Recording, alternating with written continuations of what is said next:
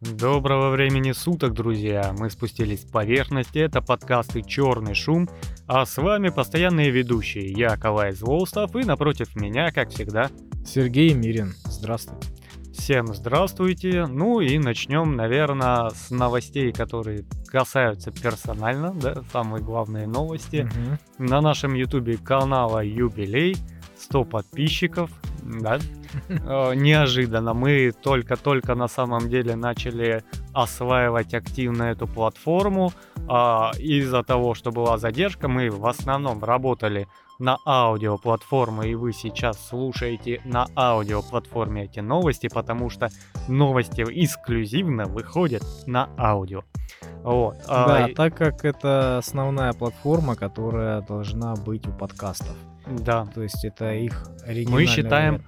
А, вот такой формат самый православный, что есть. Вот. А видеоформат оказался просто более активен в нашей стране. Поэтому а, мы решили, что надо тоже как-нибудь ваши эти ютубы, рутубы, дзены осваивать. Ну и теперь пытаемся всеми силами нагнать о, ролики. Поэтому в аудиоформате вы всегда видите самые свежие выпуски, плюс дополнительный материал. А чтобы это все было удобненько для вас, подписывайтесь на нашу группу ВКонтакте, потому что там есть все. Это, как говорится, центр нашей галактики. Ну и перейдем к новостям. Что у тебя есть? Ученые обнаружили динозавра с самыми большими когтями из всех известных. Он называется терезинозавр, гигантский коготь. Он был растительноядным и использовал свои огромные серповидные когти не для охоты, а для сбора растений и в качестве украшения для привлечения партнеров по размножению. Когти этого динозавра достигали длины в 1 метр и были слишком слабы для боя, как показало компьютерное моделирование. То есть это все равно, что у человека, ну, сантиметров 14-15 бы, был, были бы когти. Короче, очень удобная штука. Учитывая, что ты динозавр травоядный, когтезавр, да, по сути дела, по-русски сказать, по-полурусски. Да. когтезавр, ты можешь сразу убить двух зайцев. Ты делаешь фруктовый салатик, на фруктовый салатик клюет женщина, когтезавр, Мгм. и все, функция выполнена. Больше ничего не надо. Еще 75 миллионов лет назад э, следили за своими ногтями, да? Что, Да. же, что женские особи, что мужские. И еще вот если глубже, наверное, вкопаются, найдут каких-нибудь педикюрозавров, Да, да, которые обслуживали ноготочки. Девочки, ноготочки. да. Да. Терезинозавр. Терезинозавр. О, он жил 75 миллионов лет назад и был одним из самых странных динозавров, хотел сказать, человеков. Он достигал 12 метров в длину и 6 тонн веса. Имел длинную шею, которую тянулся за листьями на высоких деревьях. Его ближайший родственник Жираф. Альваризавр был самым маленьким из всех динозавров размером с курицу. Останки были найдены на острове Хоккайдо на севере Японии. А, я понял, в чем прикол. Это у него катаны были. А, или в Аки- Древние самурайские динозавры. или да? в Акидзасе, да? Или в Акидзасе. А может, танта. Вот к танта, да. 10 сантиметров, ты говоришь, да, наверное, танта. Кстати, рекомендуем послушать наш Метр. самурайский подкаст. Метр Метр. ближе к катанию. Мы там рассказываем про самураев. Приходите послушать. Буквально недавно вышел. Так, что у меня за новости? Ученые впервые вывели мышей с ДНК от двух самцов. Это как? А как у тебя работает генетика, евгеника, как она правильно называется, не помню. У тебя э, есть э, яйцеклетка, и в ней есть кусочек ДНК. И есть сперматозоид, в котором другой кусочек ДНК. И когда происходит оплодотворение, эти ДНК выстраиваются в одну. Мгм. ДНК и РНК, ну, сложно сказать, я не биолог, да? То есть у тебя становится полноценная ДНК, которая несет в себе а, видовые особенности а, отца и матери. Так. Вот. И теперь взяли мышей, у них из хвоста... а, Из-под хвоста? из хвоста, нет, из хвоста, на секундочку, взяли какие-то клетки эти клетки, по-моему, сразу стволовые, потом эти стволовые выделили ДНК, потом их смешали и в пустую яйцеклетку, как на суррогатное мастеринство, подселили. И вырос, э, о, родилось, короче, мышо, которое а, от двух пап, скажем так. Фу. А, без участия матери, только как а, инкубатор, не более того. Вот. Кошмар. Э, Зачем это все? А, на самом деле говорят а, о том, что можно будет воскрешать виды, когда у тебя одна особь. Ну, я понял, чтобы можно было достать. Ну, и всякие педики будут рады. Ну, я думаю, это они спонсировали все это.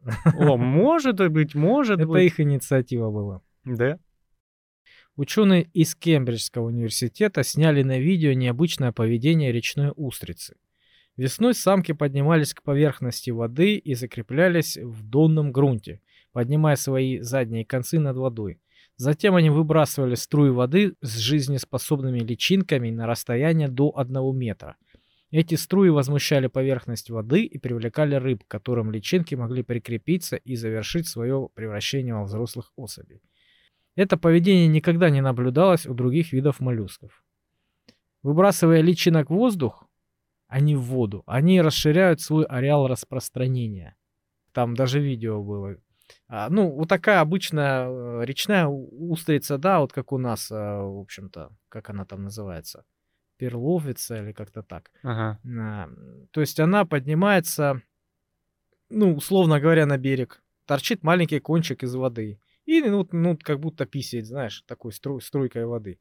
Смысл в том, что когда она это делает, да, она шумит по воде, и рыбы подплывают. Эти личинки, они а, всегда паразитируют а, на жабрах а, этих а, рыб, да. Угу. Вот, а так им проще найти эту рыбу. Вот, они прикрепляются к жабрам, паразитируют какое-то время, а потом чуть-чуть вырастают и отправляются уже как бы в самостоятельность жизнь. Как ты там сказал? Фу. Вот, ну как бы, а, паразитизм, мое любименькое. А, всем приятного аппетита, кто сейчас кушал. Так, едем дальше. В США приговоренный к смертной казни просит передать его штату, готовому исполнить приговор. В общем, идет какая-то бюрократическая дрязга, а, сидит заключенный, который ожидает своей казни. У них 8 а, лет, по-моему, казни не было, потому что там какие-то перебои с этими веществами, которые инъекции вводят, да, и все это там переносилось, а тут какая-то барышня-политик такая, давайте поднимать дела, потому что был случай, когда там не того казнили и прочее. И вообще она продвигает повестку того, что отменить смертную казнь. Этот дядька, мексиканец, сидит и уже хочет умереть. И он такой, задолбали со своими туда-сюда. Я тут как бы уже на зеленой миле нахожусь, да, ну, я уже готов, я с этим ощущением давно живу. Вы не можете меня казнить, передайте в штат, где можете. Хватит надо мной издеваться. А у них электрических стулов нет? Уже нет. Петли нет? Да? Насколько я помню, электрический стул упразднили, а петлю еще раньше упразднили. Потому что очень много косячили, и специально, и не специально. Смотрел фильм «Зеленая миля»? Ну да. А, когда ты тряпку, там, губку не смачиваешь, да, да, да, да, да. что происходит, да? да? А еще не все одинаково восприимчивы к электричеству. Люди разные бывают. И когда тебя там током с третьего раза убить не могут, это уже издевательство. И поэтому а, заменили вот этими инъекциями. Ну подожди, по закону тебя должны один раз убить. То есть один раз перевести в исполнение вот этот Это вот. от штатов зависит. Ну, то есть, если они включили а, тебя посадили, ну не тебя, да, условно говоря, человека посадили на стул, включили, а, электричество, и что-то там не сработало, или человек выжил, то, в общем-то, все это как бы проблемы штата. Он должен дальше идти, если он выживет. И, и сразу этот, ладно, снимайте с него наручники, иди домой. Да. Не удалось, да? А, ну, опять же, это от штата к штату, но упразднили, теперь вводят смертельные инъекции, и человек без мучений Хотя кто там спрашивал после этого людей, умирает. Во сне, грубо говоря. Вот, поэтому сейчас бедный мужик уже устал от этой жизни, а его все никак не доказнят. Кошмар. Это он сам сказал, что он устал, или, да. за, или за него сказали? Так его не казнят, в том-то и дело. Он говорит, ну блин, дайте туда, переселите в тюрьму там в Техасе, я там умру. Раз вы здесь меня не можете, занимаетесь своей бюрократией без меня, я хочу уйти, блин. Ну, в Техасе, наверное, свои дел- дела уже там, там. Да. Не там... до этого. Там Илон Маск открывает свои эти самые мощности. Уже... Ну, это уже другая новость. Да. Одна англичанка решила бороться с проблемой отходов и устроила в своем саду пункт приема того мусора, который не забирает коммунальные службы. Ей привозят пакеты от детского питания, упаковки от хлеба, сыра, зубные щетки и предметы из пластика и металла. Затем она отправляет этот мусор в компанию TerraCycle, которая перерабатывает его в пластиковые гранулы для изготовления новых изделий. За каждый килограмм мусора женщина получает деньги, которые жертвует на благотворительность или спортивные клубы. За 4 года своей деятельности она переработала более 1200 килограммов мусора и собрала более 1000 фунтов стерлингов для своего сообщества. Я так прикинул, это по 250 фунтов в год. Это по 23 с половиной тысячи рублей в год. Не так, mm-hmm. уж, не так уж и много. Она также повысила осведомленность о необходимости раздельного сбора отходов и защиты окружающей среды. Странно. Вот. Странно, что коммунальные службы не, все, не весь мусор забирают, они, видите ли. Там, знаешь, как... А куда, блин, человеку это деть, если не забирает э, коммунальная служба? какая фигня? Э, у нас в России с этим не парятся. Допустим, в Германии ты не можешь просто так взять пакет с мусором и выкинуть. Потому что тебе там в одном контейнере такое, в ну, другом раздельно другое. понятно. Ну, я насколько слышал, я много раз слышал об этом, что раздельный мусор, да, там перекидывают, там это сюда, это сюда обязательно. Если что-то не туда кинул, тебя могут штрафануть серьезно. Да, но у них было всегда а, разделение, а, знаешь, там одно, другое, пятое, десятое и прочее. То есть прочее, все, что не подходит ко всем а, перечисленным, вот ты кидаешь сюда. А здесь, видимо, вот есть позиции, которые вообще не Слушай, не я видел какой-то ролик, он так и назывался. Почему нельзя в Германии просто выкинуть мусор? Mm. Там чувак а, русскоговорящий, и он показывает, вот у меня есть то-то. И вот есть контейнер, допустим, для пластика. Я не помню, к сожалению, не могу тебе фактов привести, э, ну, конкретики. Угу. И говорит, «А вот, допустим, для пластика. Но зубную щетку туда выкидывать нельзя. Там прямо на контейнере написано, кроме зубных щеток. Угу. Потому что потом там какая-то другая ерундистика с переработкой этих зубных щеток, немного другой материал. И им придется потом этот мусор перебирать дополнительно в поиске этих щеток. Поэтому они пишут, Потом у тебя другой контейнер, где кроме того, кроме этого, кроме того. Третий контейнер, где кроме того. А потом у тебя остается вот такая штука, а она габаритная. А габаритную здесь выкидывать нельзя. И ты реально с этим мусором, блин, бегаешь как э, дурень со ступой. Ничего удивительного.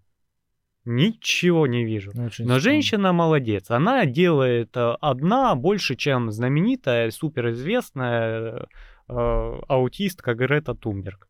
Ну да, да и чем коммунальная служба во всей Англии, наверное. Да, ну, по потому что Европа, у них свои приколы. Нет, я еще слышал по поводу мусора в Швейцарии. А, там ты не можешь выкинуть мусор, кроме как в определенном пакете. Конечно. То есть ты специально покупаешь определенный пакет специально для мусора. Да. Он дорогой.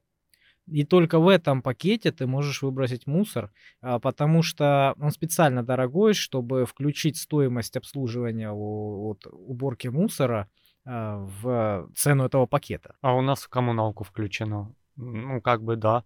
И опять же, в том же ролике ты не можешь просто контейнер для пластика, ты в пакете пластик не можешь. Ты должен открыть пакетик и пластиковые вещи ручкой оттуда вытащить и ну, положить. Ну, вообще, конечно, а пакетик в отдельную. Вообще, конечно, странно, даже если этот пакетик. А если у тебя отходы, ну, ты там курицу поел, рыбу поел, да, ну, продукты.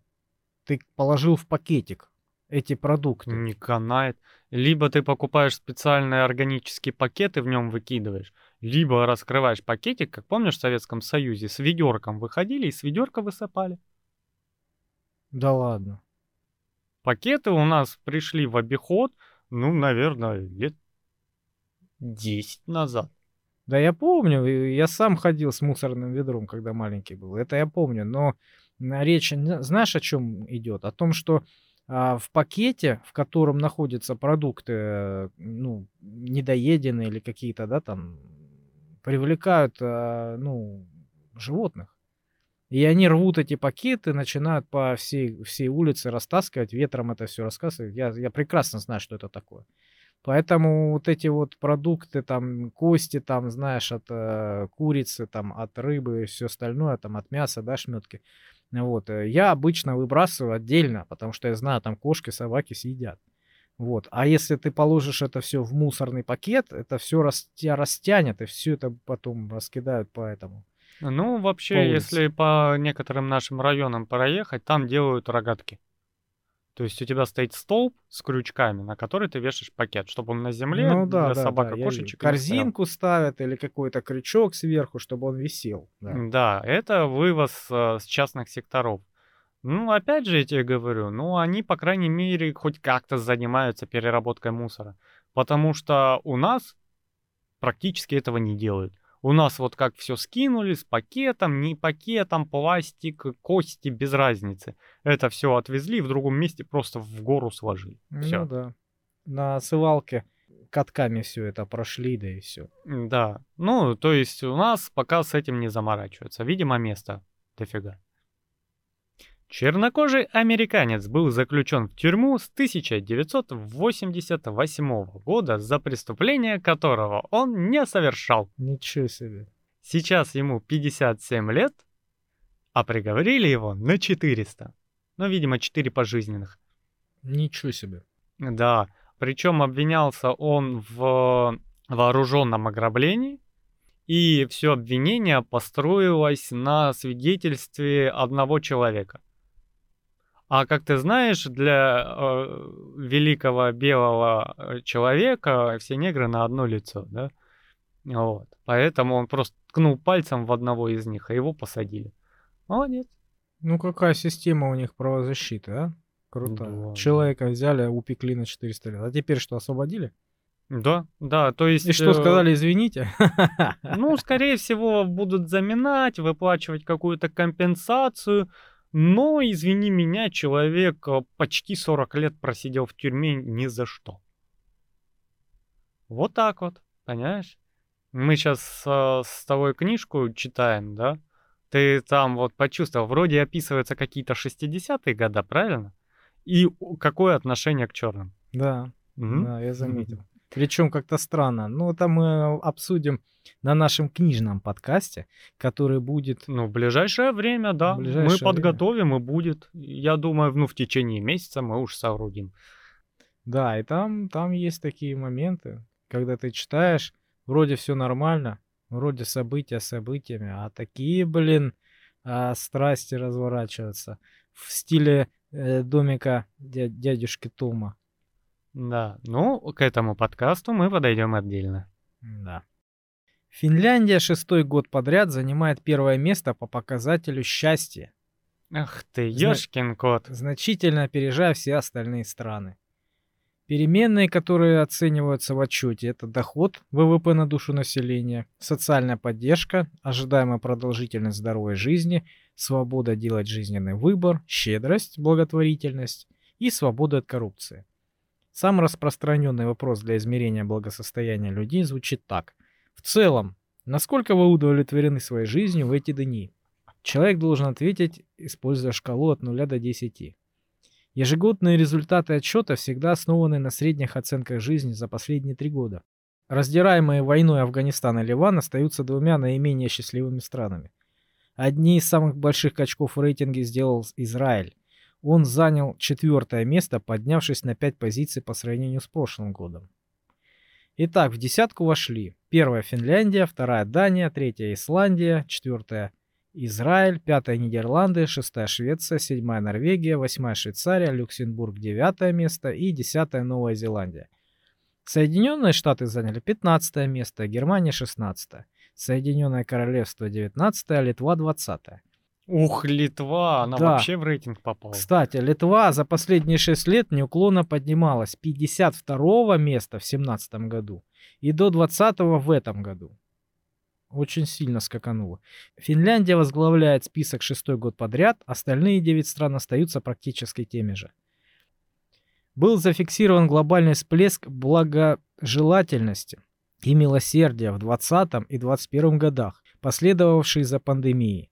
Согласно данным за 22 год, склонность людей быть добрыми, щедрыми и альтруистичными по отношению к другим была на 25% более распространенная, чем до пандемии.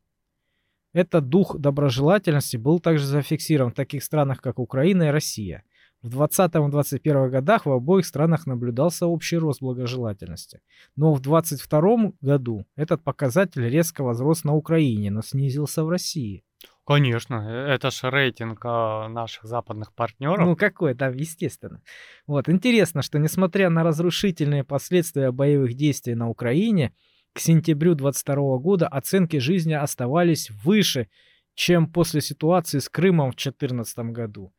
Это, как говорится в докладе, теперь поддерживается более сильным чувством общей цели, доброжелательности и доверия к украинскому руководству. Ага. И тут я понял, что в 2014 году были реальные плюс-минус цифры, а сейчас эти цифры Фу-фу. вообще, да, не являются реальными никак. Вот. Ну, я так думаю. Лично мое мнение. Да, блин, у тебя возникает сомнение, Нет. понимаешь? А, ну, блин, ну... Это, ну, там же видно за уши притянутость. Ну да. Даже с первых позиций. Понимаешь? Согласно данным рейтинга счастья стран, Россия занимает 70 место. Между Боливией на 69 и Боснией и Герцеговиной 71 Украина занимает 92 Великолепный рейтинг. Спасибо за развлечение, да, как бы все. Сделали и сделали. Но на самом деле, да, я очень много читал про это, что Финляндия, блин, постоянно там самые, самые довольные, самые счастливые люди. Причем, они не это- сами рейтинг делают, нет? причем, не знаю, причем э, это очень давно, да- давнейшая информация, я, может, лет пять назад это еще читал. Вот, там, блин, холодно, сауны на каждом шагу. Там, по-моему, саун на душу населения больше, чем самих финлянцев по количеству. Там, там чуть ли не в Макдональдсах есть эти сауны. Ну Вот. И с такой погодой, с, такой, с таким холодом, ну, они счастливы. Они очень много парятся и выводят токсины, поэтому там нет токсичных людей, да? Наверное, да. Ну что ж, раз мы начали о фуфле собачьем, а, продолжим. У нас Международный уголовный суд в Гааге выдал ордер на арест Владимира Владимировича Путина. Да? Да. А, кому бы он а, нахер нужен был, этот Гаагский суд, никому не понятно. Потому что сама Америка э, не считает его серьезным мероприятием. Просто горстка идиотов собралась под одной крышей и решили, что они могут что-то там решать.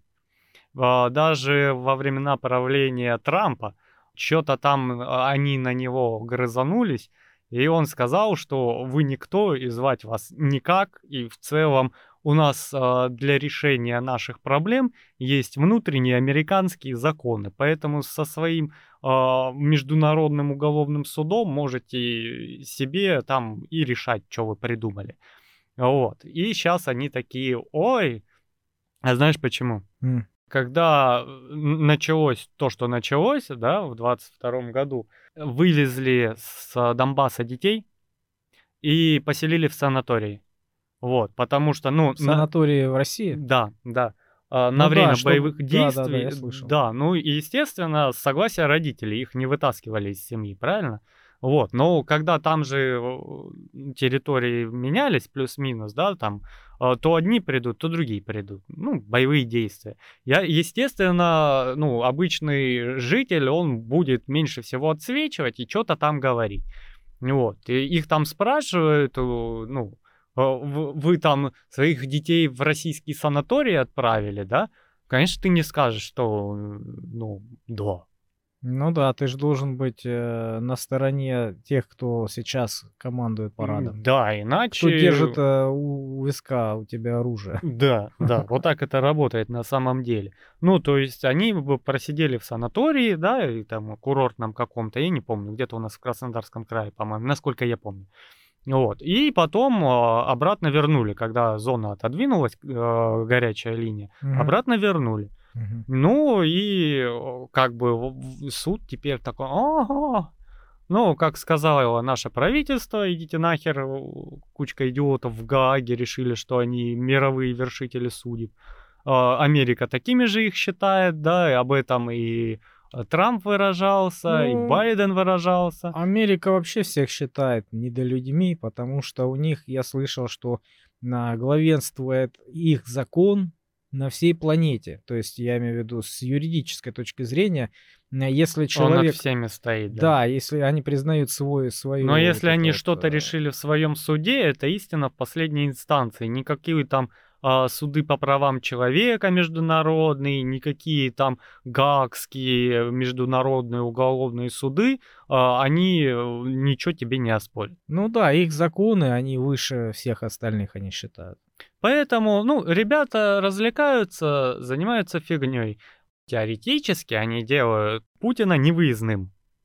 Да, потому что э, там по каким-то по подписям и прочим 123 страны, ну, считается, что прислушиваются ко мнению этого э, заведения говененького, да. Угу. Э, но, то есть, э, сейчас Владимир Владимирович в Таджикистан прилетает, его должны там арестовать. Но как ты понимаешь, если Владимир Владимирович захочет куда-то прилететь, он прилетит. И если эта страна поддерживает э, мнение Международного уголовного суда, то на время прибытия Владимира Владимировича э, будет ордер отозван, а потом заново предложен. Ну да, лишь бы укусить. Ну, конечно. В Канаде запустят первый поезд на водороде. Французская компания Almston работает над проектом уже 10 лет, и проект вышел на завершающий этап. Канадцы считают запуск зеленого поезда триумфом для Северной Америки. Но Германия начала испытания первых в мире пассажирских поездов, работающих на водороде, еще в 2018 году. Ну вот, немецкие поезда, также производимые этой компанией, могут развивать скорость 225 км в час – Одного бака с водородом должно хватить больше, чем на 960 километров. Канадский поезд будет развивать скорость до 136 км в час, выделяя при этом только водяной пар. Поезд на водороде станет лучшей демонстрацией развивающейся зеленой водородной экосистемы Квебека. Движение на новых поездах начнется утром 17 июня. Стоимость билетов начнется с 99 долларов и 69 долларов для детей. То есть я посмотрел э, маршрут, где он будет ездить, да, ну там написано, что он будет ездить э, вдоль побережья. И там где-то, ну на машине ехать около 100 километров. Где-то это час езды на машине. И вот за это они платят 100 долларов. От 100 долларов. Ну, то есть, если на наши деньги, 7 это тысяч. 7 тысяч. Дешевая, экологичная энергия. Обожаю этот бизнес. Ты понимаешь? А, ну, вообще, ты в курсе, что был москвич на водороде? Нет, не знаю. В Советском Союзе. Я знаю, что был на спирту. Даже на... в советских фильмах, помнишь, был, был такой прикол, понюхал такой, о, на спирту. Слушай, это было, помнишь? Э, на спирту вообще это заря автомобилестроения. В нашем экологическом подкасте я рассказывал, все машины ездили на спирту, пока это э, не стало невыгодно, да, потому что Конкретно у тебя, да, у тебя вся земля, вся страна в фермах, там каждый соорудил шланг кастрюли и сам делает спирт со своего же урожая. Это никому не выгодно. Ну да. Поэтому э, и ввели сухой закон если вкратце, да, чтобы э, спиртягу запретить, чтобы на ней перестали ездить, это слишком дешевое топливо, и чтобы э, новую нефть, которая ну, от, использовалась как э, отбеливатель, бензин, продавать в больших объемах, потому что у тебя дохера продукта, за который можно брать деньги, да, и тебе надо одно с рынка убрать, запустить другое. То же самое с водородом. Водородные двигатели, им уже далеко за 50 лет. Все о них прекрасно знают, как они работают, как их запустить, какие они великолепные, экологичные. Но никто их не использовал, пока э, Америка не ввела с Европой свою зеленую повестку, потому что нефть истощается, а в Европе ее вообще ни хрена нету, да? И покупать э, ее у России и у арабов, э, ну, всех же не захватишь, да? Хотя пытаются активно, как ты видишь. Угу. Вот, покупать за шквар, ты вносишь деньги в чужую экономику. Поэтому надо что делать? Надо отряхнуть пыль с архивных чертежей, сдуть ее, сказать, что это охереть, как выгодно для планеты. Сейчас птички поют, жучки бегают, да, и ты, вот тебе электромобиль, вот тебе водородомобиль, да, и все радостные во главе с Гретой Тумберг э, бегут к птичкам-синичкам. И, как мы говорили в экологическом подкасте, все не так просто, и на ту же солнечную панель ухерачивается экология намного больше. И ветряки неперерабатываемая субстанция, их просто закапывают. И аккумуляторы в электромобилях и водородомобилях, да, если там идет запас тяги, там стоят аккумуляторы – они засирают природу и почву так, как никакой автомобиль не засирает в жизни. Mm. Автомобиль сейчас по вредности экологии стоит охренеть на каком далеком месте от первого. Да, зеленые технологии убивают планету. Посмотрите наш выпуск экологичный. Да, вы многое узнаете, мы там толкаем умные вещи. Поэтому, опять же, если выгодно большим дядям с широкими карманами водород продвигать, да, у тебя же поезд надо создать. Он экологичный? Экологичный. Билеты дорогущие? Ну, само собой, но это не важно. Выделяются гранты, осваиваются бюджеты. Понимаешь? Потому что если у тебя есть э, поезд, который э, ездит, и ездит, и ездит, и он давно собран, все чертежи нарисованы, да, у тебя стоит конвейерная линия, и он у тебя стоит 3 копейки. Но если ты делаешь новое производство, тебе полностью надо пересобирать конвейерную линию, разрабатывать новые чертежи, а на все это нужны деньги. Ну так еще они отказываются таким образом, ну в перспективе, да, в далекой угу. от э, наших э, ископаемых ресурсов. Да.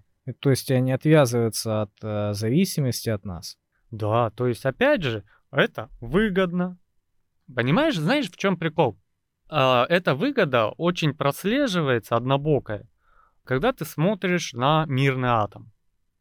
А, штука, если она, вот Росатом делает охерительные атомные реакторы, знает, что делать, вообще лучшее в мире атомное производство, Росатом, да, великолепнейше делает. Посмотреть на тот же в Запорожье, э, Запорожскую АЭС, где американские топливные стержни закупались, которые тут же на территории просто в а, бетонных будках стоят, как там все запущено и нахрен послано, да, там мрак творится. Зато эти стержни покупались в Америке а, в 4 раза дороже, чем а, в России. Угу. Вот и вся выгода. А сейчас какая повестка-то идет? В Европе они же запретили атомные станции. Ну да, да, да. Потому что они экологически чистые. МАГАТЭ. И очень дешевые. Но это же невыгодно. Да, ты когда там а, производишь какую-то ерундистику а угольное сжигание, а, тебе же больше, ну, цена электричества больше, значит, ты можешь больше сделать маржу и больше заработать. А когда у тебя одна станция может, блин, а, всю, например, Францию обеспечивать, а Франция, кстати, не отказалась, они все нахер послали с этим МАГАТЭ, МАГАТЭ, блин. Угу. И если она у тебя может всю Францию одна эта станция обеспечивать годами очень дешево, это невыгодно. Когда у тебя люди будут по рублю платить вместо 100 долларов, да? Ну да, надо сделать так, чтобы они дороже платили. Ну вот и все. Потому а что им деваться некуда. Да. Опять же, это не ради экологии, это ради денег, ребята. Я надеюсь, вы у нас не наивные, знаете, что это такое. Компания Росэлектроника, входящая в корпорацию Ростех, разработала отечественные аналоги выносных и встраиваемых антенн для глобальных навигационных систем связи GPS и GLONASS. Оборудование может применяться как в обычных гражданских устройствах, так и в оборудовании спецназначения. Серийное производство новых антенн должны запустить уже в этом году.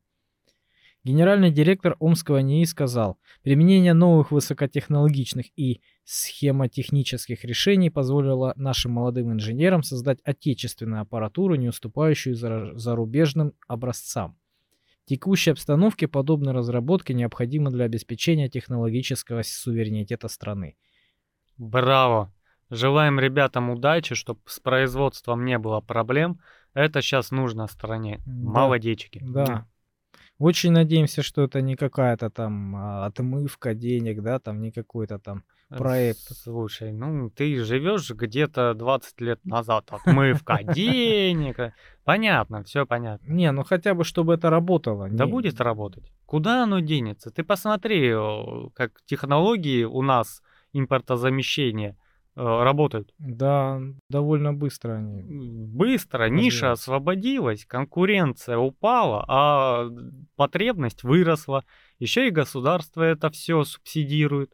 Грех не делать, да, когда тебе проще было там э, пригнать э, какую-то сименсовскую микросхему, да, какой-нибудь блок, купить его за границей, потому что тут его не найдешь, а разрабатывать с нуля дорого, да, вот, и все и покупали. А сейчас будут делать свое, молодцы. Зато в будущем нахрен нам не надо будет там о, закупать что-то с Америки, с Европы.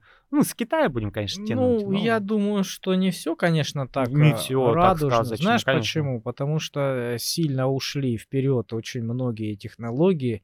А, с учетом того, что вот эти микросхемы там на 3 нанометра, да, а, мы их не догоним. И я думаю, что ну, не только я, многие говорят, что не стоит даже пытаться догнать на, там, где мы вот э, а сильно отстаем. А, проще поднажать э, там, где мы лучше. Вот хотя бы там начать. Это не так делается. Это очень ошибочное, коварное мнение и заблуждение. Потому что в первую очередь надо закрывать свои слабые стороны. Потому что если у тебя хорошие, сильные стороны, ты делаешь все сильнее, молодец.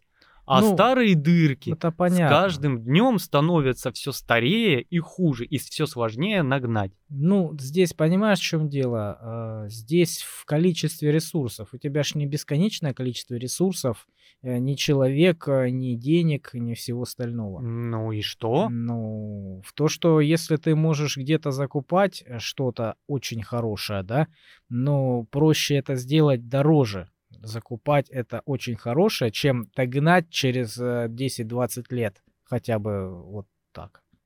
Слушай, Угробив на нас... это очень огромное количество человека часов. У нас денег. в стране большинство людей далеко не тупые. И если их грамотно стимулировать, сделают. У нас обалденные ученые, обалденные НИИ, просто не стоит острая задача – и когда э, сидят на верхушке э, некоторые персонажи, которые говорят, ай, мы не догоним, и пытаться не стоит, вот так эта дырка и будет все глубже и глубже. Сверху грунт растет, а дырка глубже становится. И вместо того, чтобы потихонечку раскачивать и закрывать свою слабую сторону, которую тебе в один момент санкции могут перекрыть нахрен, надо делать свое. Пускай медленно, да, в меру своих сил.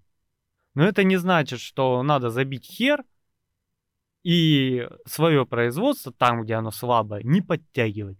Понимаешь? И когда у тебя в каких-нибудь истребителях стоят бошевские мозги немецкие, и у тебя какой-нибудь, например, никого не обвиняю сейчас, какой-нибудь глава снабжения говорит, а, мы никогда не догоним. Вот есть Германия, будем там покупать.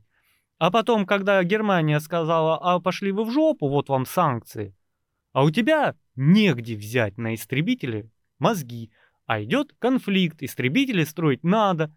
А у тебя все сидели и жопу чесали 20 последних лет, вместо Ну. того, чтобы нагнать. Ну, это понятно. В, в основных таких моментах, там, как вот здравоохранение, как э, оборонка, там действительно мы не очень-то и слабые, на самом деле.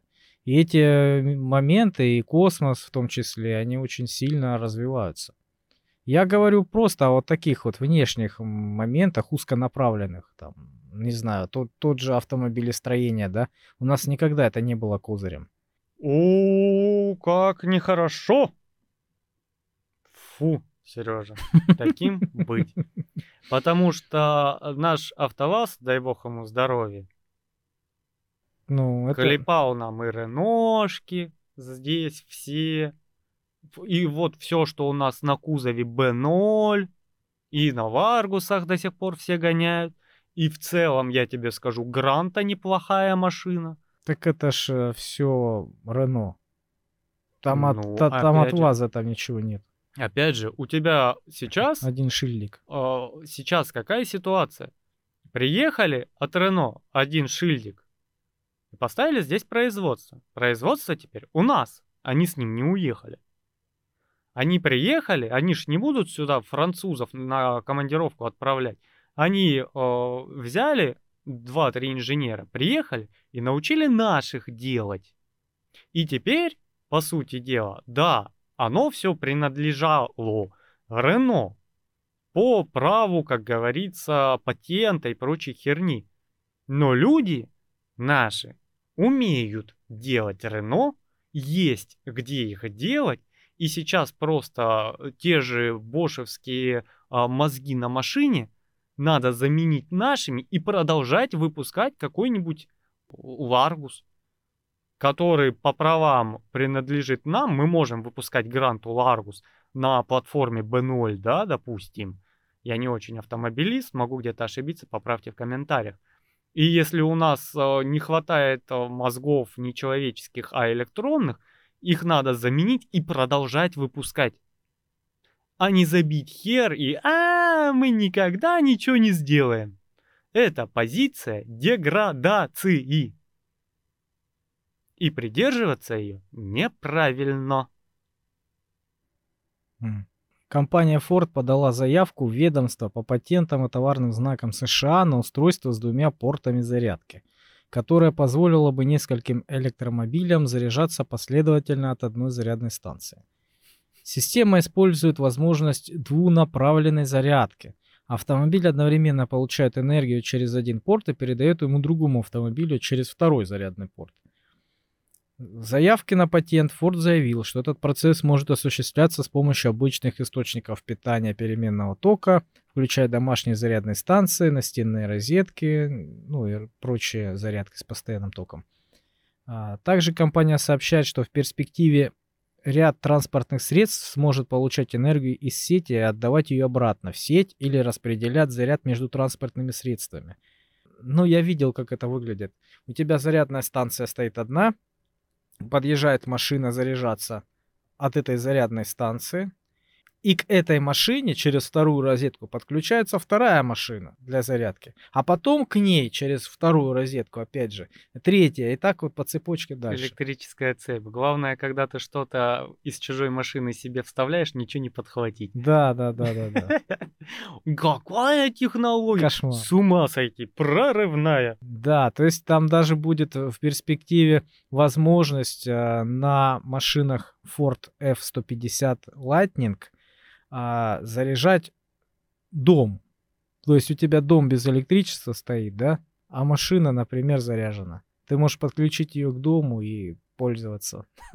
Очень круто. Знаешь, в чем проблема? Проблема не в Форде. Проблема в том, что электричество из воздуха не берется.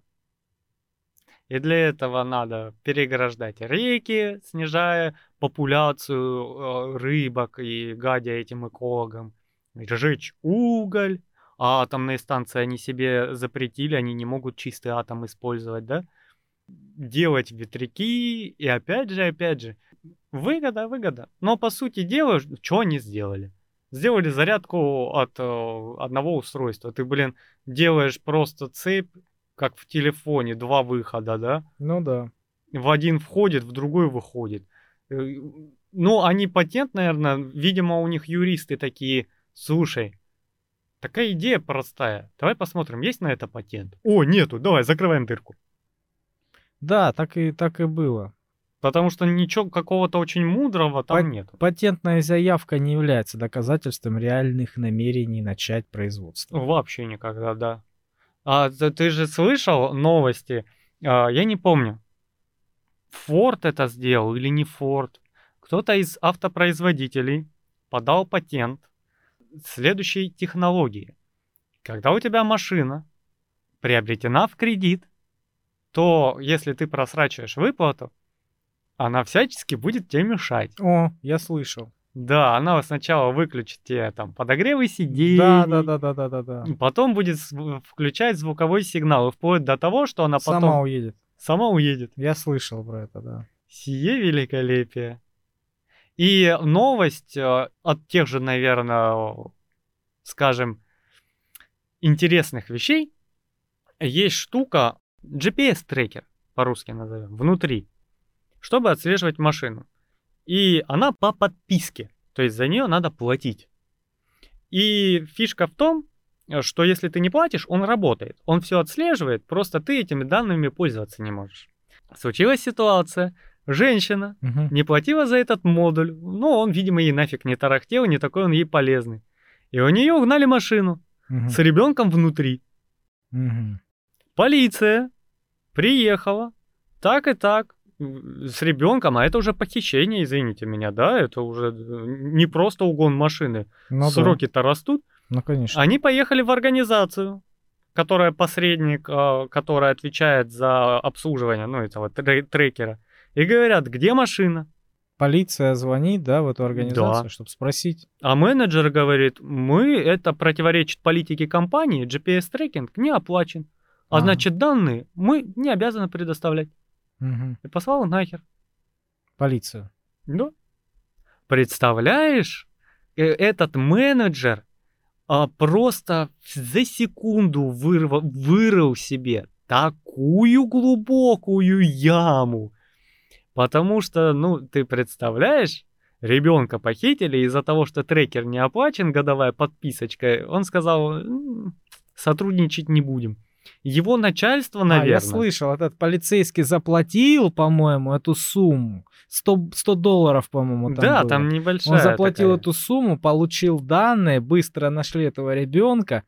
А он его, похититель его то ли высадил где-то, этого ребенка, то ли еще что-то. Он, ну, Машину нашли, в общем. да, он увидел ребенка и такой, упс. И бросил подальше, потому что, ну, это уже другое преступление на другой срок, да, да. и убежал. Вот. А компания, которая вот такой поступок совершила, и вот этот человек непосредственно, считай, сама себя уничтожила. Потому что сейчас общественность, э, ой, как у- нельзя так делать, очень нельзя. Ну да, я слышал, что эта компания сказала, от- отказалась от этих обвинений, сказала, это вот эти все посредники, это они, Да. вот вам должны были а, сказать данные, и они не сказали, они виноваты. А мы бел- белые пушистые, на нас не да. надо в бочку катить. Сейчас с позором уволят этого менеджера, который контактировал с полицейским, а, продадут э, за 3 рубля одно ООО другому ООО и продолжат работать. Да? А, Слышал, наверное, новость, что в Черное море упал шпионский американский Ой, беспилотник. Я долго смеялся, которого обоссали, да? Да. Это... Они ж кадры выложили. Ты видел? Нет, не видел. Ну, там же стоят камеры. Хотя у нас, по-моему, в подъездах лучше камеры, чем на их, блин, шпионских дронах стоят.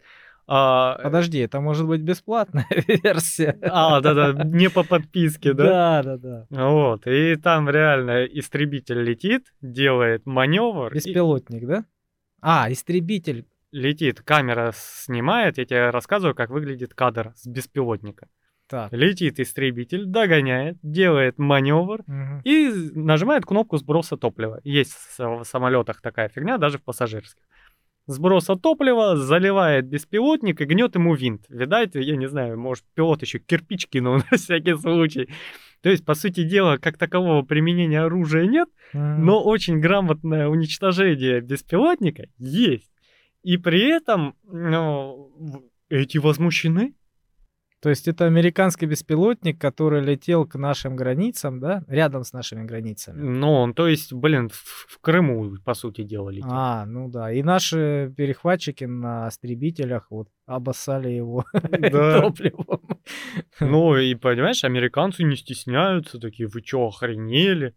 Они сначала включили экологическую повестку, вы типа поступаете не экологично, заражение, топливо, вся фигня потом начали другое разгонять, потому что была же ситуация, что европейские дроны летали, шпионские, и наше посольство такое, ребят, а вы не охуели?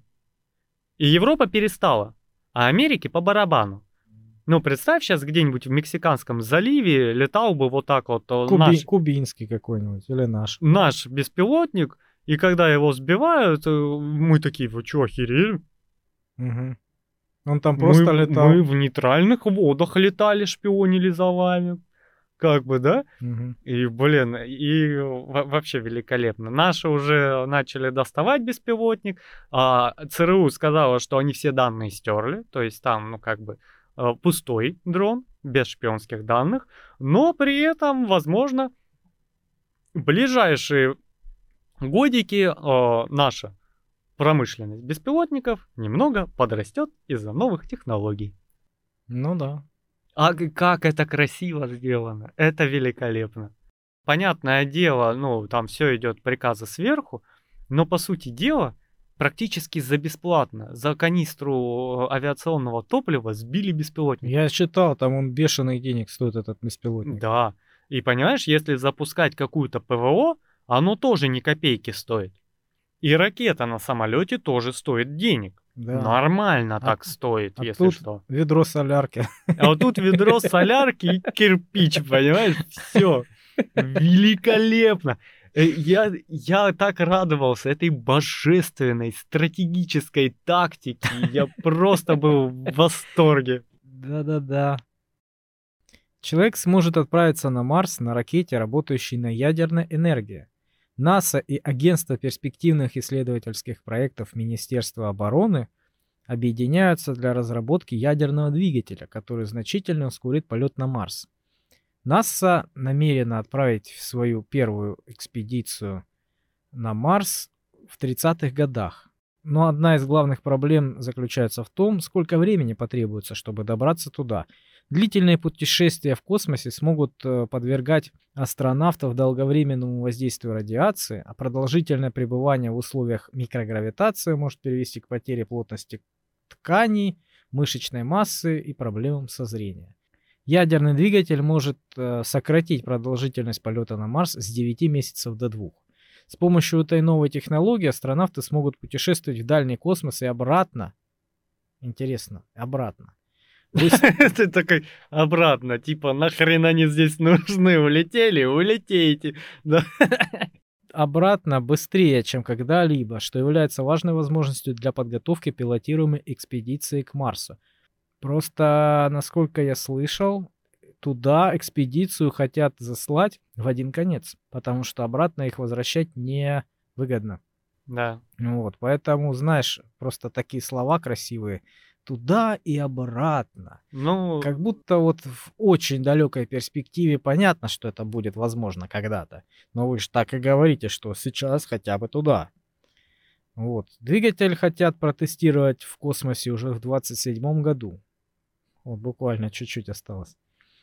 Если верить заявлению НАСА, использование ядерного двигателя может быть в три раза эффективнее химических двигателей но он не будет работать э, ближе, чем 640 километров от Земли. То есть, понятно, да, он запускается по старинке, а потом уже хрен знает где включается ядерный двигатель, чтобы, ну, не создавать никаких загрязнений. Ужас. А то сгораемое ракетное топливо, блин, экологичней. Они противоречат сами себе. А, они, видимо, перед европейцами отмываются, они же им э, прикрыли эти а, ядерные эти а, атомные электростанции. Ну, ну вот, пишет э, руководитель. Пока реактор не включен, он не будет генерировать никаких троеточия, продуктов деления. До запуска люди могут свободно работать вокруг него и рядом с ним в полной безопасности. Экипаж космического корабля будет отделен от двигателя топливным баком с водородом, который поглотит часть излучения двигателя. Вот. Марс и Земля находятся на оптимальном расстоянии каждые 26 месяцев. Именно такое расположение позволяет совершать самые эффективные полеты на Марс. Ну, с точки зрения расстояния расхода топлива. Ну вот. Но использование этих двигателей позволит не ждать нужного момента и лететь, когда целесообразно, когда нужно. Можно. Вообще, вот э, по поводу туда-обратно, да, то есть э, нету точки невозврата, это очень хороший маркетинговый ход, потому что вопрос стоял в том, что обратно не будет. А теперь, возможно, будет. Да, да а теперь будет, потому что, ну что, ты положил себе запасной урановый стержень, и все. И у тебя такой двигатель на самом деле, как маленькая атомная электростанция, как у нас атомные подводные лодки, да, полностью автономен. И ты, приехав, можешь там в розетку воткнуть, и у тебя, по сути дела, мобильная атомная станция с собой. Ты там дела поделал, зарядочку, а, айфончик свой зарядил там, потом сел и на этом же двигателе обратно. Думаешь, айфоны там будут работать? Работать будут, функционировать нет. Я знаю, что надо брать. Nokia 3310. Да, да, да. Но, опять же, ей, связи не будет. Ей можно и копать, и созваниваться, и все что угодно. И марсианина убить, если что. Вот, поэтому да, да, но, скорее всего, я не знаю, НАСА, конечно, делает свои разработки. По-моему, в 50-х годах были уже вот эти чертежи данные по поводу ядерного двигателя. Да, да но только сейчас начали их спешно вот, поднимать. Ну, видишь, у нас перед Роскосмосом, насколько я вижу и понимаю, не стоит задачи в освоении Марса, потому что, учитывая наши ядерные наработки, мы бы их сделали побыстрее, чем в 27 году первый двигатель. Потому что наша атомная промышленность, вот где-где, это наша сильная страна. И у нас наш Росатом – строит электростанции по всему миру. Потому что лучшие. И обслуживает их, я слышал. Да, потому что лучшие ну, не дать не взять. Кстати, про космос. Венера и Юпитер а, стали а, причиной массовых обращений в полицию в приграничных зонах. Чего? Сейчас объясню попроще. Венера и Юпитер подошли на близкое расстояние. Вот знаешь, как парад планет, когда выстраиваются в линию. Они выстроились в линию, они хорошо видны, вот, а потом начали расходиться. И у тебя в небе появились непонятные две точки, как фары. Бдительные граждане на приграничных с Украиной зонах смотрят странные огни. Угу. В полицию звонят, говорят, по-моему, я вижу беспилотник. Что-то летят, а прецеденты есть, беспилотники он на нашу территорию регулярно прилетают. Ну, бедные ПВОшники несутся, смотрят, проверяют, а это, блин, Венера с этим, да? Это Венера с Юпитером. Вот, и как бы молодцы, бдительные граждане, что я скажу. Хорошо, наблюдательно.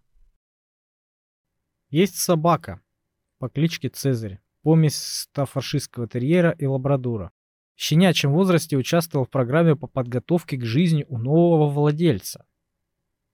Первый раз такое слышу, честно говоря. То есть э, собаку готовили к э, тому, чтобы он взаимодействовал с людьми. Программа целая была, блин, для собаки. Пес регулярно посещал тюрьму на, автор... на австралийском острове Тасмания. Он общался с заключенными, учился правильно взаимодействовать с людьми, и тогда выяснилось, что собака не выносит одиночества. Оставить без присмотра можно было и только на полчаса. Видя такую ситуацию, заключенные объединились и собрали почти 10 тысяч долларов в США на то, чтобы взять этого пса в тюрьму и обеспечить его жизнь там. Теперь пес безмерно счастлив, поскольку ему уделяют море внимания. А несколько месяцев назад в тюрьму взяли дворняжку по кличке Зевс. Теперь оба пса наслаждаются сытой, счастливой жизнью за решеткой. Ну, пригодились, видишь, собакены. Почему бы нет? Да, так, там же была история тоже про кошака, а, который в колумбийской, по-моему, тюрьме а, был найден. Сфинкс, понял, лысый кот. Ага. Вот, и у него на боку татуировка какой-то банды была. Вот. И, по-моему, даже не одна татуировка, их, по-моему, две было. Мы показывали одну. Вот. И он то же самое. Он жил среди преступников долгое время. Потом его изъяли а, и посадили в клетку отдельно. Потому что заточку нашли у кота, да? Да нет, он типа проходил под, э, под следствием. следственными действиями, да, то есть он являл собой улику. Вот, поэтому долго там расследование длится годами, поэтому этого кота изолировали, ну там в нормальных условиях его держат, все. Он очень ласковый оказался, очень такой э, радушный, теплый, там э, к людям относится хорошо, а вот к другим животным очень э, негативно и агрессивно. Но это его профессиональное качество. Он, а, понимаешь, всяческих кошатниц разводил на деньги. Да. Ласковый, милый, возьми на меня кредит соточку. Да, он взаимодействовал с э, предположительными жертвами, наверное. А с конкурентами, с другими он никак не вступал ни в какие ну, отношения. Я тебе говорю, бандюга еще тот. Доску свой, ты видишь, у него даже этот, портаки есть, все нормально. Да. Гендерно-нейтральные имена становятся все более популярным выбором для наречения новорожденных в Дании. Mm. То есть, ну, на, на наш язык э, Саши, Жени mm-hmm. и другие унисекс э, имена стали популярными. Теперь оно, когда вырастет, ему не надо запариваться с заменой имени. Был э, Шурой, а я остался Шурой, только письку срезал. Да уж. Великолепно. И Нет, у них... Но мы ничего против не имеем Саш и Жень, э, как в мужском, так и в женском варианте. Да. Отличное исконно имя. мужском и исконно женском. Да, потому что это прекрасные имена. Как Александр, так и Александра. Как да. Евгений, так и Евгения. Просто, ну, как бы странная позиция у этих вот Д- Дончан. Дончан, да. Датчан. Датчан. ну, как говорится, когда оно определится, будет видно. Видишь, э, где соломку подстелил, там мягче будет ну, падать. Ну да, это раньше у нас была такая традиция не называть ребенка до определенного времени, да? да? Не давать ему имя, потому что смертность очень высокая была. Вот, поэтому какой-то этап жизненный ребенок пройдет, я не помню, сколько, какой-то возраст, очень опасный. И тогда уже дают имя. Причем его два давали, по-моему, да?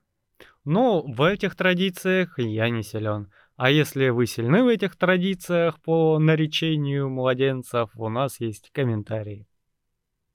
В пражском зоопарке появился на свет детеныш редкого китайского панголина. Родители детеныша прибыли в Чехию из Тайваня.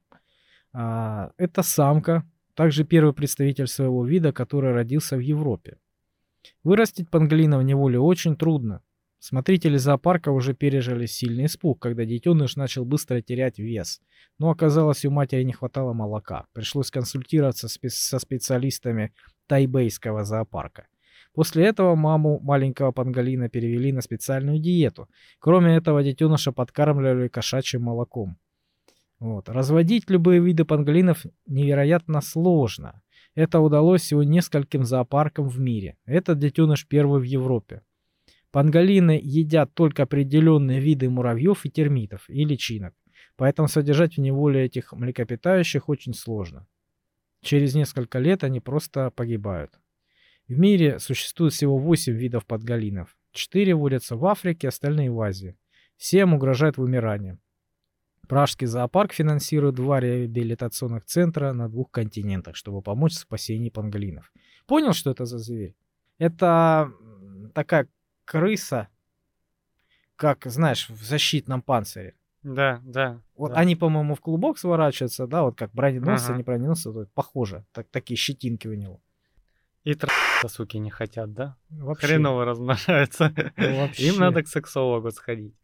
Ну, блин, ну не живут в природе, ой, в неволе, да, хреново размножаются. Ну не суйте их в неволю, чего вы пристали к бедным. Так тем более они не будут там, наверное, А, выживать. в- они типа в лесу и еще больше трахаться не хотят, да? Не знаю, наверное. Э, Трахайтесь, пожалуйста, панголины. Э, Вы, вы цены для Европы. Все от вас этого ждут. Австралийский серфер провел на волнах больше 30 часов, чем побил мировой рекорд по самому длительному беспрерывному занятию серфингом. Но на этом австралиец останавливаться не намерен. Его цель 40 часов. И он только ненадолго выходит на берег попить воды и пройти медосмотр. Серфер говорит, да, я устал, но мне нужно еще потрудиться. Я обещал 40 часов, так что пойду и попробую. Помимо физической усталости, серферу пришлось выдержать жару, жжение в глазах от соленой воды. И, кроме того, есть огромный риск встретиться акулой или получить ожог от морской звезды. Мужчина решил установить мировой рекорд, чтобы собрать деньги на благотворительность. Пожертвований уже набралось на 160 тысяч долларов. Это больше 11 миллионов рублей. Вот. Средства пойдут на помощь людям, страдающим психическими заболеваниями.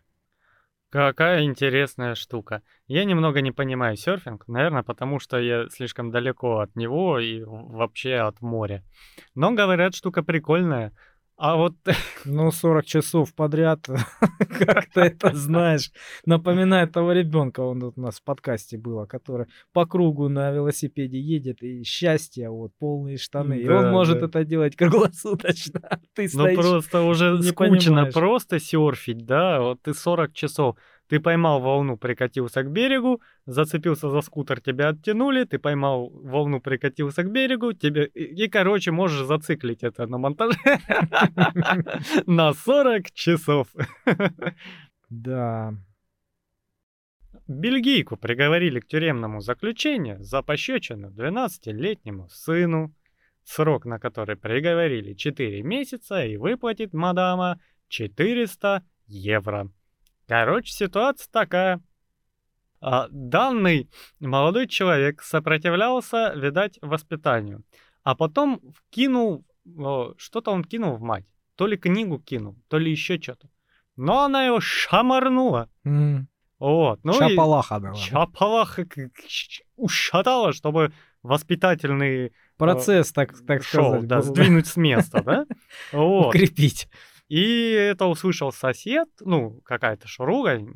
Она же явно на него сначала ругалась, да? Прежде чем он начал провоцировать ее на драку, да? Вот. И сосед вызвал полицию, они приехали.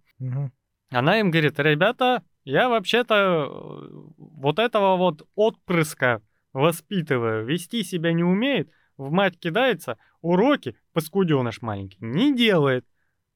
Ну, я и шамарнула, у меня ж терпение не резиновое. Они каким-то образом измерили силу пощечины и сказали, что вот эта пощечина, которую она нанесла, выше нравоучительных пощечин по силе. А, то есть выше нормативов, да? Да, По да, то есть не соблюла а, ударную нагрузку, да, ну и шамарнула от души. Вот, выплатит 400 евро, посидит 4 месяца. Ну, и кого же она воспитает этим самым? Вот, вот, правильно. Какой вырастет ребенок, который а, чувствует себя безнаказанным? Очень, очень плохой. Мы, Но конечно, детей бить не да, стоит. против того, чтобы бить детей, надо другие рычаги воздействия использовать, но, но это очень тонкий процесс. Это тонкий процесс, я вам знаю, что говорю, и поэтому лучше заниматься этим с самого начала. 150 овец будут следить за порядком на обширной территории к северу от места археологических раскопок рядом с древними Помпеями. Им выдадут резиновые дубиночки и оденут полицейскую форму. Так они защищают древние здания и руины от разрушения растительностью. Эту задачу поручили именно овцам, так как нанимать людей и технику дороже. К тому же газонокосилки загрязняют воздух выхлопами. Химикаты использовать не хотят, чтобы не вредить почве и животному миру. Это также дает представление о том, какими были Помпеи в то время, когда нашли их руины. Вокруг были леса, виноградники и овцы, а посреди этого скрывались Помпеи. Много веков они были полностью забыты. Археологический комплекс занимает 66 гектаров. Раскопки начались 250 лет назад. Ну, Напомню, да, Помпей это древнеримский город, который был погребен под слоем вулканического пепла после извержения Везувия в 79 году нашей эры. О, Везувий. Да. Знаменитый вулкан, кстати. Ну, очень оригинальное решение. Хотелось бы упрекнуть, наверное, только в том, что на кой черт они приплели сюда опять экологическую свою повестку. Ну, это ж модно. Ну, это модно, потому что у тебя э, с одной стороны говорят, что надо меньше есть мясо и производить синтетическое, потому что коровы пукают, а метан разрушает а, озоновый слой, да? А бараны не пукают и овечки. Ну да, и этим самым они а, только плюс это для их популяции будет. Столько травы и зелени есть, да? Да. Ну, как бы тоже. Ну достойно. и мяско будет вкуснее. Ой, слушай, мы вообще не экологичные подкасты. Самые неэкологичные подкасты на пространствах СНГ. Черный шум. Присоединяйтесь к нам. Заходите. У нас не экологично. Хотя при производстве наших роликов не умирает ни одна собака, ни одна корова. А, умирает чуть-чуть электричество. Ну, ну бы и так, и так умирало. Пеги – самая страшненькая собака Великобритании. Вот я тебе скинул картинку. Вот можешь открыть, посмотреть. Я... Это вот, а, чтобы вы сейчас потом погуглите, я вам сейчас опишу. Вот вы знаете мастера Йоду? А, вот этот зеленый из Звездных войн. Угу. Вот а, такой же, только очень старый, и года три бухал беспросветно. Кошмар. Вот просто помятый, жалкий, седой. Еще язык висит где-то в районе лап. Ой, господи. Да, короче, это самая страшная собака Великобритании. Но это не мешает ей быть самой забавной знаменитостью графства Йоркшир. Это помесь китайской хохлаты и мопса. Причем, похоже, она вобрала в себя самые худшие черты этих пород. Хозяйка собаки не питает иллюзий насчет внешности своей питомицы. Говорит, что раньше прохожие на улице, глядя на нее, перешептывались на собаку. Теперь все же изменилось. После победы в конкурсе «Самая уродливая собака Великобритании» ее пригласили на два самых популярных в стране телешоу. Также ее фотографию опубликовали в газетах. Ее немного показывали по телевизору. Чтобы народ не травмировать. Да, запомните это. И теперь люди хотят сфотографироваться с ней. Они хотят ее погладить, кажется, ее узнают. Женщина нашла эту собаку по объявлению на сайте, где ищут хозяев бездомным животным. Собаке было уже полгода, и всех ее братьев и сестер давно пристроили. Вот. Хозяйка собаки говорит, я не сумасшедшая, я знаю, что она не похожа на обычную Чмошная. милую лохматую собачку. Но думаю, она все-таки симпатичная. Я не считаю ее уродливой. Вот. Вместе с титулом Пегги выиграла приз посещение спа-салона для собак. Правда, грумер видимо, это специалист, который этим занимается, была весьма удивлена. За годы ее работы она много с чем сталкивалась, но у Пегги... Ну такая мразь, да? Впервые. Да. Но у этой собаки только немного редких шерстинок на голове. Пришлось работать с тем, что есть. К этой собаке уже проявили интерес модное ателье для собак и представители киноиндустрии. Наверное, хорроры. Вот. Но к славе она безразлична. Больше всего любит спать, есть, от прогулок тоже не отказывается. Сама хозяйка любит собаку без всяких условий и ценит ее за душевные качества. А, ты, у меня такое ощущение, что ты собаку где-то посередине чуть-чуть сжимаешь, она делает... Ты знаешь, я видел видео эту собаку. Это еще хуже, чем на фотке, честно говоря. Но, блин, а, у нее, я первый раз такой видел, у нее язык, вот который висит, да, на фотке, он ее не, не засовывается обратно.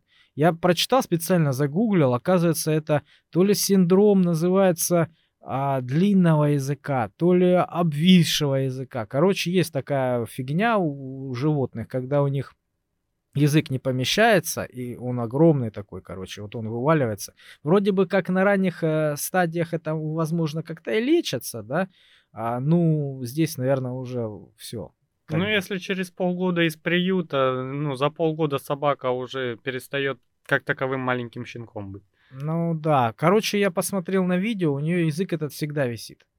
Всегда. Она даже ест, как бы этот язык у нее висит. То есть он волочится по земле, когда она бежит. Кошмар, конечно. Жалко животное на самом деле, но, блин. Но оно, понимаешь, оно... Это, конечно, чудо-чудо, диво дивное, но отторжение не вызывает. Вызывает какую-то, знаешь, смехопатическую реакцию. 70-летние женщины-близнецы проводят уроки в начальной школе в трущобах Индонезии. Ученики, родители и местные жители привыкли их называть мамы-близнецы. Женщины основали школу для самых бедных учеников в одном из районов Джакарты в 1983 году, ну, в Индонезии. Вот. Больше 40 лет они ведут уроки для школьников в возрасте от 6 до 17 лет. Здесь дети из семей, живущих в самодельных лачугах вдоль берегов рек и на свалках. У многих из них даже нет документов. Посреди этого элитного жилого комплекса эти люди подметают улицы, у них нет денег, самая дешевая плата за обучение в этом районе 326 долларов. Женщины полны решимости дать своим ученикам возможность зарабатывать на жизнь после окончания учебы. Школьники получают практические навыки от кулинарии до оформления цветов. Это поможет им избежать попрошайничества на улицах. С 2008 года государственные школы Индонезии были бесплатными, но чтобы туда вступить, нужно свидетельство о рождении, а у большинства этих детей его нет. Более того, родители не могут себе позволить даже купить учебники. Некоторые из учеников школы смогли поступить в университеты, а кто-то даже в магистратуру. После пандемии детей в школе стало еще больше, однако мамы-близнецы не собираются останавливаться. Они говорят, мы не пытаемся заработать, а вкладываем свои деньги в эту школу. И здесь мы заряжаемся счастьем. Спустя 73 года мы понимаем, что это то, что мы искали. Молодцы. Молодцы. Чья колония Индонезия? Британская? Ну вот. Красота. Да. Поэтому в Британии все хорошо. Двое кенийских изобретателей собирают электронные отходы на свалках Найроби. Из них создают гаджеты. То есть в Кении. Оба кенийца когда-то бросили школу, сейчас работают электриками, а в свободное время делают различные устройства. Больше всего гордятся роботизированной рукой. По их словам, протезом можно управлять сигналами мозга. Но тут, конечно, я сильно посмеялся. На свалке нашли, понимаешь, какие-то, блин, эм, аппараты, их спаяли и говорят, что сигналами мозга можно управлять протезом. Она двинулась. Да-да, я так и думал. Да-да, так и должна сделать. Вот. Свои изобретения мужчины не продают, а демонстрируют в школах. Мы перерабатываем электронные отходы, делаем протезы рук и другие устройства. Сейчас это не может быть коммерчески жизнеспособным, поэтому мы избрали другое направление и помогаем детям. Мы учим их творчески мыслить, говорят мужчины. Изобретатели посещают три школы в месяц, рассказывают, из чего создано устройство и как оно работает. Заместитель директора школы говорит, эти изобретения вдохновили наших школьников. Мы видим, что интерес к математике и английскому языку растет даже у тех, кто отставал по этим предметам. Ученики уже мечтают о том, как будут изобретать гаджеты сами и улучшать жизнь людей. Молодцы. Ну, молодцы. Хорошо, мотивируют. Ну, конечно, кенийские гаджеты я прям посмотреть хочу. Я Мне видел, прям любопытно. Я, я видел там кусок видео, они там ходят, ну, для видео, наверное, в таких а, чистых, чистых, ярко-красных, вот как вот та книга твоя, на комбинезонах по свалке ходят, выбирают всякие платы разрушенные, там, обгрызанные, знаешь, ну, просто ужас. Паяют их, якобы там что-то там мутят. Ну, для выпуска ж надо что-то сделать, материал. Вот. И ходят э, по школам, э, у них, знаешь, вот как этот самый ранец такой из каких-то полупластиковых, полудеревянных элементов, а сзади на ранце у них вот эта вот рука, как, я не знаю, у Спайдермена какая-то, знаешь, там этот был доктор Осборн или как он там. Ага, ага. Рука как такая механическая, на батарейках. Лампочки вокруг мигают все, понял? И она там крутится, вертится, эта рука. Это похоже на старые-старые фильмы, этот, «Охотники за привидений». Э, Как них- манипулятор, да? Да-да-да, вот такая штука. Ну, блин, интересно. Нет, Эти ну, в безумные В изобретатели любом случае это классно, да, это прививает э, людям вообще интерес к науке. От этого может много измениться у людей в жизни, на самом деле. Ну, правильно, это же еще и дети, они не понимают там, а, насколько практически это исполнено качественно, да, и практическая польза какая. Они видят, Конечно. что яркое, роботичное, там, Интересно, сложное, да. интересное, И это сложное. в их перспективе возможно быть. Да. Может быть. Да, и то есть они его уже получают задаток интереса и могут уйти там В эту нишу, да, и стать в робототехнику. да. конкурентоспособным специалистом в этом направлении, конечно. Я просто помню а, себя, когда я был маленький, у нас в школе когда-то приходили, знаешь кто? Какие-то вот специалисты прививать детям а, любовь к химии. У нас только началась химия, а нет, вру, у нас не было еще химии, и к нам приходили э, вроде бы как студенты или там какие-то а, специалисты, и нам показывали, э, что такое химия, нас знакомили с этим. Вот смотрите, там колбочки взяли, набрали, всякие а, реактивы, ну и самые интересные реактивы на- понабрали, которые больше всего вызывают Бурлят реагируют, Да, да? да, да, всяких понабрали и показывают, смотрите, вот на это капнешь, здесь вот будет э, хлопок, здесь будет дым, здесь будет кипеть, бурлеть, и вот это вот нам показали, понасмешивали, вот, объяснили, это химия, ребята, вот смотрите, вам должно понравиться, там что-то горит, что-то взрывается, хлопает, понимаешь, естественно, всем это, блин, интересно, и сразу дети начинают на ус наматывать. Ну, Весело, да, красиво, да. хорошая У тема. нас, кстати, по химии практически ни одного натурального опыта не было. Видимо, учителю было не до того. А я тебе ее рассказывал. Единственная двойка в четверти в моей жизни от этой учительницы. М, Та еще. Дай бог ей здоровья. Я все. Ну и у меня все. Поэтому нам пора возвращаться на поверхность, искать что-нибудь новенькое, интересное для вас.